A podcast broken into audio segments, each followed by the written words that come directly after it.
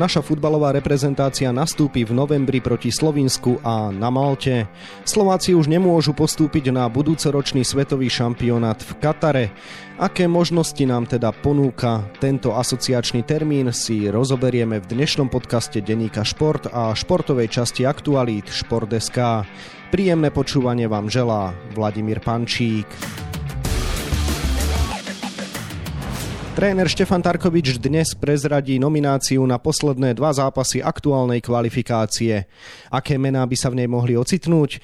Aj na to sa budem pýtať trénera, vysokoškolského pedagóga, bývalého útočníka a dnes televízneho analytika Martina Mikuliča, ktorému želám pekný deň. Pekný deň prajem všetkým. Martin, na úvod sa teda ešte vráťme k nášmu neúspechu v kvalifikácii. Čo z tvojho pohľadu rozhodlo o tom, že dva zápasy pred koncom bojujeme už iba o konečné tretie nepostupové miesto? Tak rozhodla samozrejme, že taká aj slabá efektivita v útoku, lebo tam nás myslím, že najviac tlačí Peta. Ešte v niektoré tie zápasy dokážeme uhrať, čo sa týka v defenzívnej činnosti, ale ako náhle prejdeme do útoku, tak sme tam strašne málo variabilní a nebezpeční pre obranu súperov.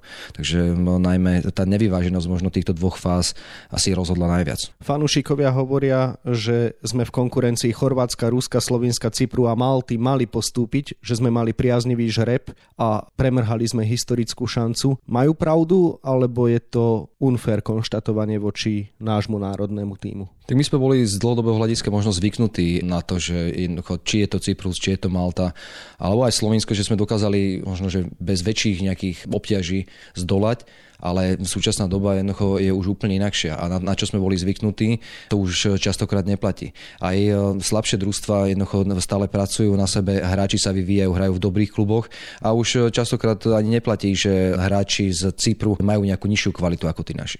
Treba si pozrieť aj niektorú minutáž hráčov, ktorí hrávajú práve za tejto krajiny a potom si treba uvedomiť naozaj, že aké postavenie má či už slovenský futbal alebo aj naša reprezentácia. Ako sme spomenuli, tréner Štefan Tarkovič dnes prezradí, s ktorými hráčmi zabojujeme vo zvyšných dvoch kvalifikačných stretnutiach. Pozval by si v tejto situácii, keď už nemôžeme zabojovať o šampionát, nové mená? Myslím, že je teraz presne ten priestor na to aj si to nejak zanalyzovať, s kým možno do budúcna počítať, predsa len roky človek nezastaví.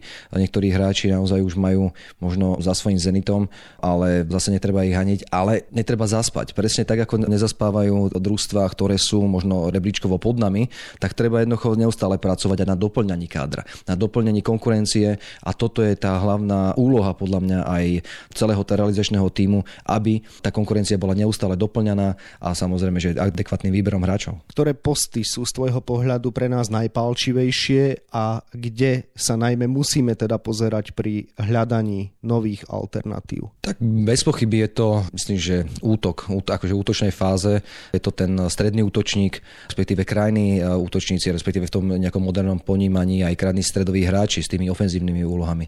Lebo preto, ako sme boli v minulosti zvyknutí, že práve z tých krajov sme dokázali byť nebezpeční, či už to bol Vlado Vajsa alebo aj Robomax. Sice nehovorím, že už jednoducho netreba počítať s týmito chlapcami, ale aj čo sa týka výkonnosti, aj čo sa týka množstvo zranení, ktoré ich omíňajú, tak musíme sa proste spoliehať možno, že aj na niektorých iných mladších hráčov. A tam nás najviac tlačí Peta, že keď sa už dostaneme do útočnej fázy, tak musíme byť odvážni, musíme byť zase bojaschopní, musíme mať hráčov, ktorí sú ochotní tak doplniť útočnú fázu, ale naopak aj po strate lopty sa vrátiť. Čiže musia byť naozaj komplexní. A momentálne možno, že tuto nás najviac tlačí Peta. Rozoberme si našu zostavu predsa len komplexne, máme na to priestor, poďme teda pozíciu za pozíciou a začneme brankárskym postom. Tam pri neúčasti zraneného Martina Dúbravku aktuálne chytáva Marek Rodák, ktorý začal stabilne nastupovať aj za druholigový anglický Fulham. Máme v tomto prípade skúšať vôbec niečo nové, alebo treba ísť do zápasov s Marekom? Ja si myslím, že je tam veľmi dobrá konkurencia. Je tam samozrejme, že aj Domino Grajf, je tu Marek Rodák, máme tu aj Placha. Čiže je to samozrejme, že trojička brankárov, ktorí sú konkurencieschopní. Ale momentálne podľa mňa Marek Rodák je absolútne číslo 1 a ja som veľmi rád, že sa mu opäť zadarilo tak v klube, že sa stal opäť jednotkou.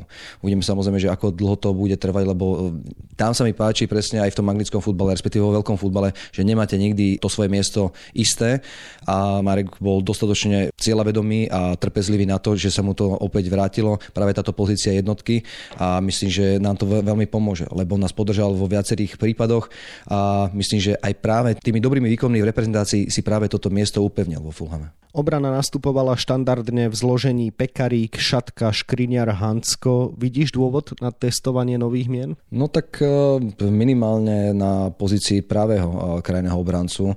Čiže Peky je samozrejme, že taká stálica, prakticky si nevieme možno predstaviť jeho nomináciu našej reprezentácie bez neho, ale takisto už tie roky nezastavíme a už aj niektoré tie trendy, ktoré sú práve z tejto pozície, neviem, či Peky úplne naplňa. Samozrejme, že keď máte obrovské množstvo zápasov, aké má práve Peky na svojom konte, tak vám zabezpečuje nejakú istotu. Ale treba dať samozrejme, že šancu niektorým aj možno, že mladším, alebo možno trošku menej skúsenejším, aby práve tie skúsenosti nabrali a mohli sme počítať do už nejakých ostrých zápasov. Kostelník, Paušek, prípadne Kováčik z 21-ky sa núkajú. Sú tu presne tieto mená. Samozrejme, že či je to Kostelník, tak on je typ hráča, ktorý hráva, ktorý pravidelne nastupuje a podľa mňa aj Kováčik mladý majú potenciál. Samozrejme, že Kováčik má šance sa vlastne prebojovať práve na túto pozíciu. Tá konkurencia je tam, myslím, že zatiaľ nie je úplne adekvátna, lebo predsa len ešte mu chýba tá zápasová prax. Ale keď si zoberieme napríklad ďalšieho hráča na túto pozíciu, Paušeka, zase trápi sa so zraneniami v súčasnej dobe, ako nemá tú potrebnú minutáž, tak zase keď sme sa bavili o konkurencii, tak práve na tomto poste nám asi tá dostatočná konkurencia najviac chýba. Čiže zase Pekarík možno číslo 1, ale treba myslieť na jeho alternatívu. Ako obsadiť stredovú formáciu? Lobotka po zranení v Neapole šancu zatiaľ nedostal. Kucka a Hamšík sú stálice, ale aj v ich prípade potrebujeme hľadať alternatívy, takže možno ako vyriešiť to obsadenie stredovej trojičky. Áno, tak presne pokiaľ títo dvaja budú zdraví, tak myslím, že samozrejme, že aj s tými svojimi skúsenostiami sú číslo 1. Ale treba zase presne možno vybrať, kto k ním pôjde do tej trojičky, lebo sme zvyknutí, že vlastne hráme buď na dvoch defenzívnych záložníkov, alebo respektíve iba na jedného defenzívneho a dvoch ofenzívnejších. Podľa toho možno, že aj v akej pozícii alebo akej situácii je zdravotnej možno Marek Hamšík. Takže samozrejme, či už k ním dáte defenzívnejšieho Hrošovského alebo ofenzívnejšieho Dudu, tak je to na zváženie. A mne sa skôr páči možno takéto riešenie, keď Duda je ešte ako keby v tej podrotovej pozícii a vie tam čo to vymyslieť. Zase máme tam viacero alternatív, či už je to aj Kubo Hromada, ktorý podával veľmi dobré výkony, ale musíme si presne zadefinovať, na ktorý zápas chceme s akými hráčmi nastúpiť. Lebo Kubo Hromada je veľmi dobrý defenzívny stredný stredový hráč, ale veľa toho do ofenzívnej činnosti neurobi. Treba si podeliť tie jednotlivé úlohy, hráčske úlohy a samozrejme, že podľa mňa tam strašne závisí na tom, že proti akému súperovi budeme hrať. Ale tam ešte by som možno tú konkurenciu v stredovej formácii videl ako najviac početnejšiu. Iné je to už na krídelných priestoroch, kde dostali príležitosť naposledy Šranc a Haraslín a ukázali sa dobre. Našli sme ideálne zloženie, sú to práve títo chlapci, ktorí už musia pomaly nahrádzať Vajsa s Makom? Áno, Haraslín, ja by som povedal, že po technickej stránke je ešte vyspelejší ako práve Šranc, ale naopak zase, čo je Šrancová devíza, že on je bežec, on je proste ten atlet, ten typ, preto si ho vlastne vybral aj Jindřich Trpičovský vlastne do svojho týmu, lebo nabeha obrovské množstvo metrov a je ochotný ísť do pokutového územia súpera, čiže zabiehať aj na nejaké dlhé lopty, respektíve keď hráte z nejakého hlbšieho bloku a toto by nám možno práve vyhovovalo.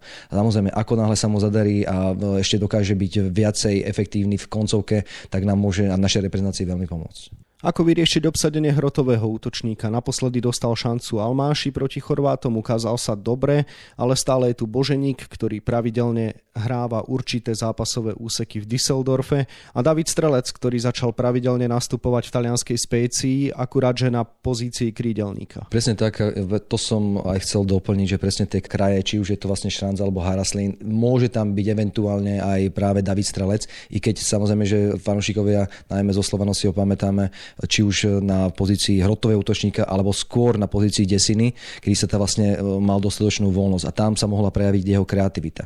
Práve speci mu našli pozíciu krajného stredového hráča, kde ale hráva, má aj tú zápasovú prax a môže to byť zaujímavá alternatíva práve k hrotovému útočníkovi, ktorý si predstavujem a mne sa veľmi páčil v ostatnom zápase práve Almáši. Bol energický, mal ten zápal vlastne do zápasu a čo vidím jeho najväčšia devíza, tak dokáže podržať loptu, ktorým vlastne nám chýba prakticky od Nemca. Ako náhle už Nemec vlastne nehrával, tak sme nemali takého klasického hrotového útočníka, o ktorého by sme dokázali sa oprieť, či už keby sme hrali pod tlakom, tak sa dokáže o ňoho oprieť dlho prihrávkoch a je schopný ho podržať. A ak ho nepodrží, tak minimálne zvalí dvoch, troch obráncov a jednoducho je stále ochotný, je dostatočne rýchly na to, akú má on postavu, tak je veľmi nebezpečný. A podľa mňa, aj keď bude mať dostatočnú zápasovú prax v Ostrave, tak myslím, že môže byť práve taká tá vychádzajúca jednička na tomto poste. Skúsme sa pozrieť aj na otázku trénera, ktorý bude po novembrovom asociačnom termíne hodnotiť celú kvalifikáciu. Ako si podľa teba počínal počas tohto roka Štefan Tarkovič? Tak suma sumárum, samozrejme, že nepostúpilo sa, tak berieme to ako negatívum. Čiže, lebo keď si zoberiete zatiaľ iba tie mená tých našich súperov, tak z tej skupiny sa dalo postúpiť. To si treba samozrejme, že jednoznačne povedať. Aj najmä po tom chabom úvode, kde sme si prehajdákali vlastne v oboch zápasoch aj proti Cypru, aj proti Malte plný bodový zisk, tak nám vzniklo také manko, ktoré sa už veľmi ťažko dobiehalo. A potom aj v tých ďalších zápasoch sme neboli až takí presvedčiví. I keď proti Rusku sme dokázali bodovať, čo nás vlastne vrátilo do hry. Ale jednoducho ten úvod, ako náhle zaváhate v takejto vyrovnanej skupine, tak už potom to veľmi ťažko viete vrátiť. A bohužiaľ, samozrejme, že za to zodpovedá tréner a jednoducho tréner si tú svoju úlohu, ktorú si dal za cieľ, tak nesplnil. Čo najmä by si mu vyčítal v súvislosti s jeho prácou, náplňou práce a za čo by si ho pochválil, keď teraz dáme mimo nazbierané body a dosiahnuté výsledky, tak čo urobil s mužstvom, čo neurobil? Tak najmä v ostatných zápasoch bolo vidno, že družstvo samozrejme že získava tvár ofenzívnejšiu, získava tvár takú, ktorá je schopná narobiť problémy súperovi. Lebo najmä ešte keď si to zoberieme, samozrejme, že je to iné, ale musím sa vrátiť ešte aj k ostatným majstrovstvám Európy, ktoré povedzme si otvorene, že jednoducho sklamali možno po tej hernej stránke. To, že sme sa dostali na taký turnaj, bolo to úžasné, bolo to fantastické, ale vrátilo nás to možno ešte viacej, ako keby sme tam nepostúpili. Lebo sme si možno zalepili oči tým úspechom práve, že sme postúpili na tento záverečný šampionát. Ale to, čo sme vlastne tam predvedli, respektíve tú hru, tak nebola možno že ani hodná vlastne tých majstrovstiev Európy. A keď to vrátim, alebo obrátim sa, keď sme odvážnejší, sme nebezpečnejší v útoku a jednoducho vždy to pôjde aj od toho trénera, od toho taktického plánu, tak dokážeme byť nebezpeční aj pre súperov, ktorí sú z kategórie kvalitnejších, ktorí sú z kategórie naozaj vyspelých európskych krajín a dokážeme im konkurovať, čo sme vlastne dokázali aj v ostatných zápasoch, či už vlastne proti Chorvátsku alebo proti Rusku. Takže ja si myslím, najmä tu je možno ten vstup aj trénera, že jednoducho zrazu zvolí proste nejakú odvážnejšiu taktiku, ofenzívnejší ten herný prejav, tak tu vidím vlastne svojím spôsobom aj to plus, ale aj to negatívum, že prečo sme takto nehrali ešte skôr.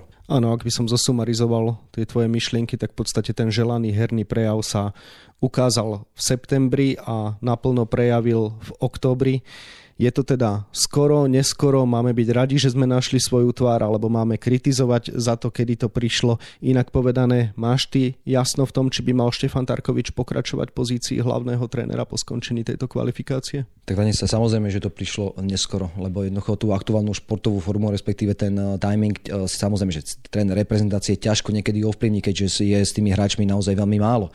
Ale treba si povedať na druhú stranu, že aby to jednoducho celé to gradovalo, to úsilie, to správne načasovanie, aj či už je to hociaké družstvo, tak samozrejme zodpoveda za to tréner a jednoducho to nebolo splnené. Čiže jednoducho v tomto kontexte to hodnotím ako negatívne a vlastne či už sú to tréneri, ale možno aj celá reprezentácia jednoducho si tú úlohu nesplnila, tú základnú.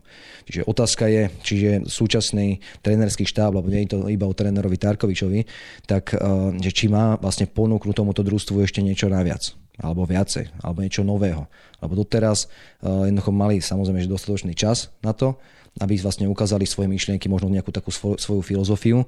A zatiaľ tá filozofia nebola úplne podľa mňa ucelená, lebo v jedných zápasoch zrazu sme hrali, chceli hrať strašne defenzívne, potom v ďalších zápasoch už keď sme vlastne nemali čo stratiť, tak sme zrazu boli nebezpeční. Čiže nevidím tam takú nejakú takú tú kontinuitu a takú tú konštantnosť aj v tej myšlienke, tej hlavnej myšlienke, že čo vlastne chceme hrať. Bez ohľadu na to, či Štefan Tarkovič bude pokračovať ako tréner národného tímu alebo nebude, tak pred reprezentačným kormidelníkom bude stať otázka, za akým kádrom pokračovať ďalej. Počas budúceho roka sa nebude hrať kvalifikácia, iba Liga národov, preto sa témou stáva aj prípadná obmena kádra. V tejto súvislosti sa najviac skloňujú mená triciatnikov ako Hamšík, Kucka, Pekarík či Hubočan. Zdá sa, že všetci spomenutí chcú pokračovať, nikto neohlásil reprezentačný koniec. Je to dobrá správa, alebo by si ty už niektorým hráčom aj naznačil, že je možno čas rozlúčky? Ja by som nenaznačoval. Samozrejme, podľa mňa správny futbalista akože spozná, kedy má ešte čo ponúknuť svojej krajine, svojej reprezentácii. A možno, že aj práve pri tých zrazoch sa aj mladší hráči majú čo učiť ešte od skúsenejších a starších hráčov. Takže podľa mňa tam ešte je priestor. Možno práve preto pri tých najbližších zrazoch, aj vlastne na to najbližšie obdobie, čiže už budúceho roku, tak možno by ten správny mix by bol celkom vhodný, aby doslova taká škola pre tých mladých chalanov, mladých hráčov, ktorí vychádzajú, sú naozaj talentovaní z 20 jednotky, tak, alebo ešte mladší prakticky, tak je to naozaj vhodné, lebo od koho by sa mali učiť ako od vlastne tých svojich skúsenejších starších hráčov. Takže toto ja vidím ešte možno ako teraz ten priestor, kedy by sme mali ale povolať aj do reprezentácie niektorých mladších hráčov. Úplne na záver sa teda pozrime do budúcna. Kvalifikácia sa skončí už o pár týždňov. Aké by mali teda podľa teba nasledovať kroky, či už zo strany futbalového zväzu a teda čo bude potrebné predovšetkým urobiť, aby to na budúce dopadlo v kvalifikácii lepšie? Tak musíme zase, ako som povedal ešte v úvode, zvýšiť konkurenciu na jednotlivých hráčskych funkciách. To je samozrejme, že v prvom rade. Čo sa týka zväzu, samozrejme, že oni si to musia vyhodnotiť sami. Takisto vedia presne, že za akými cieľmi išli do kvalifikácie, aké sme dosiahli, aké chcú mať vlastne možno na najbližšom horizonte. Takže nechám to na kompetentných, samozrejme, že čo vymyslia vlastne, alebo respektíve či zmenia trénerský tím, to neviem. A tomu ani asi sa mi nejak neprisluší hodnotiť, ale na druhej strane potrebujeme jednoducho zvýšiť tú konkurenciu s mladými hráčmi. Treba tam jednoducho už dať možno šancu viacerým mladým, ktorí vychádzajú, či už vlastne záradenie, či Pokorného, Kadáka, možno do útoku Trusu Kapralíka. Jednoducho spraviť taký ten dobrý mix a možno si dať cieľ taký, možno nie iba na najbližší rok, ale možno víziu 2-3 rokov, aby sme vlastne potom tú najbližšiu možnú kvalifikáciu už začali aj s novými mladými tvárami, ktoré majú naozaj potenciál do ďalšej kvalifikácie a na niekoľko ďalších rokov naviac. Toľko bývalý útočník, dnes tréner, vysokoškolský pedagóg a televízny analytik Martin Mikulíč, ktorému ďakujem za rozhovor a želám ešte pekný deň. Ďakujem za pozvanie, pekný deň prajem. Futbalovej reprezentácii sa viac budeme venovať na webe Šport.sk a takisto v denníku Šport. V jeho dnešnom vydaní nájdete aj tieto témy. Šlágri futbalovej ligy AS Trenčín ŠK Slovan Bratislava, ktorý sa skončil víťazstvom hostí 3-2. Síce domáci kanonier Erik Jendrišek neskoroval, ale rozhodne zaujal. Bol vynikajúci, behal ako kedysi v reprezentácii, povedal tréner Belasích Vladimír Vajs. Zdravotný stav slovenského hokejistu Borisa Sádeckého je po kolapse v piatkovom zápase IHL na ľade Dornbirnu stabilizovaný, ale vážny. Stále prebiehajú nutné vyšetrenia, uviedol viceprezident iClinic Bratislava Capitals Dušan Pašek. Najlepší slovenský triatlonista Richard Varga ukončil sezónu ziskom peknej striebornej medaily na majstrovstvách sveta v akvatlone v Španielsku. No a teraz sa už teší na krátky oddych a prírastok do rodiny. No a na 32 stranách je toho samozrejme oveľa viac. Scenár dnešného podcastu sme naplnili a zostáva nám sa už iba rozlúčiť. Ešte pekný deň vám od mikrofónu želá Vladimír Pančík.